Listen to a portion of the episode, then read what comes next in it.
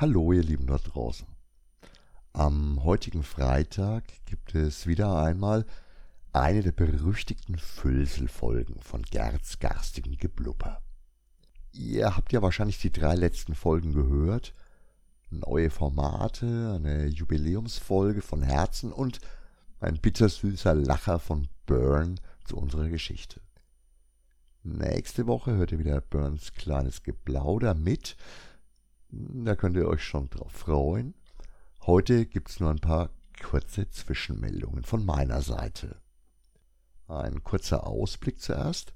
Ich freue mich schon sehr, in den nächsten Tagen einen kleinen Ausflug machen zu dürfen. Mal wieder eine altbekannte Strecke abfahren, die früher unsere wöchentliche Einkaufsfahrt war.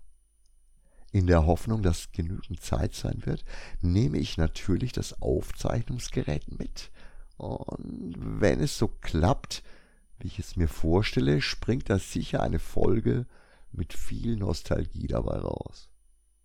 Aber wie gesagt, es gibt noch keine Garantie, deswegen will ich auch noch gar nicht mehr verraten. Einige von euch, langjährige Kunden, Freunde des Ladens oder auch eifrige Hörer, wissen schon, um was es geht. Für den Rest sei nur so viel gesagt, ich freue mich sehr drauf. Warum das möglich ist? Ganz einfach, weil ich mit den aktuellen Halbjahresbestellungen erstmal durch bin. Bis auf ein paar Nachzügler natürlich. Und da sind wir gleich beim nächsten Thema. Vieles ist nicht, was mich begeistert hat, jedenfalls nicht von Seiten der klassischen Fantastikverlage. Ich muss mal wieder ein hohe Lied auf die beiden Neueinsteiger singen.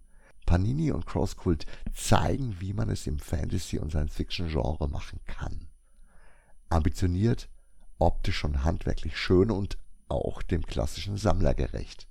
Wichtige Reihen gehen weiter, ein paar neue Titel sind mir auch deutlich ins Auge gesprungen. Ich denke aber, das ist eher mal ein eigener Beitrag. Für heute reicht es mir, euch ein paar Brocken hinzuwerfen.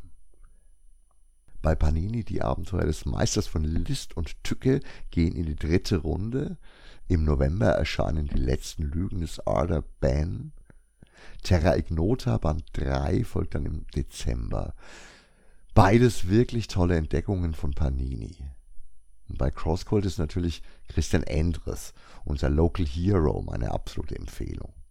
Im November geht es mit den Prinzessinnen weiter. Helden und andere Dämonen ist der Titel von Teil 2. Auch hier habe ich bereits die Beta-Version gelesen und kann euch sagen, es wird ein Fest. Ich finde den Band persönlich sogar noch besser als den ersten Teil. Ein absolutes Muss. Red Rising von Pierce Brown geht weiter. Freut mich auch so richtig. Und dann gibt es da auch noch eine Menge anderer interessanter Titel und ein paar handfeste Überraschungen. Zum Beispiel erscheint der neue Roman von John Scalzi nicht etwa wie gewohnt bei Heine, sondern eben auch bei Crosscult. Wow, viel Erfolg und weiter so. Aber wie gesagt, allzu tief will ich heute gar nicht einsteigen. Nur euch ein bisschen mit der Nase auf diese beiden couragierten Verlage stupsen. Vielleicht ein wenig gehoben im Preis, aber dafür eine super Auswahl und schöne einheitliche Reihengestaltungen. Wer auch immer ein bisschen teurer als andere Verlage ist, ist Klett Cotta. Da ist bereits ein Titel aus dem neuen Programm ausgeliefert und 20 Euro für ein relativ dünnes Buch wirken auf den ersten Blick ganz schön viel. Aber bitte, ein paar Euro mehr für eine sehr gute Übersetzung und ein wunderschönes Hardcover von einem Buch, das sich wahrscheinlich kein anderer Verlag zu veröffentlichen getraut hätte.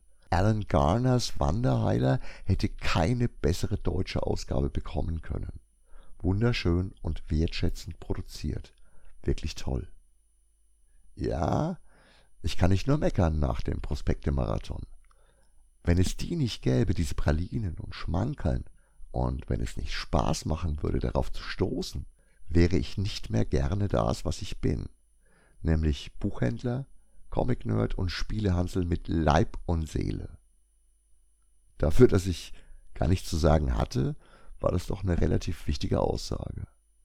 Und mit dieser entlasse ich euch heute ins Wochenende. Wir sind für euch da, um direkt vor Ort im Laden über genau solche Themen zu tratschen. Wir wissen sicherlich nicht alles, aber wir haben einen zielgenauen eigenen Geschmack, der unser Sortiment bestimmt und unseren Laden ausmacht. Bis morgen oder bis bald. Ciao, arrivederci, euer Gerd.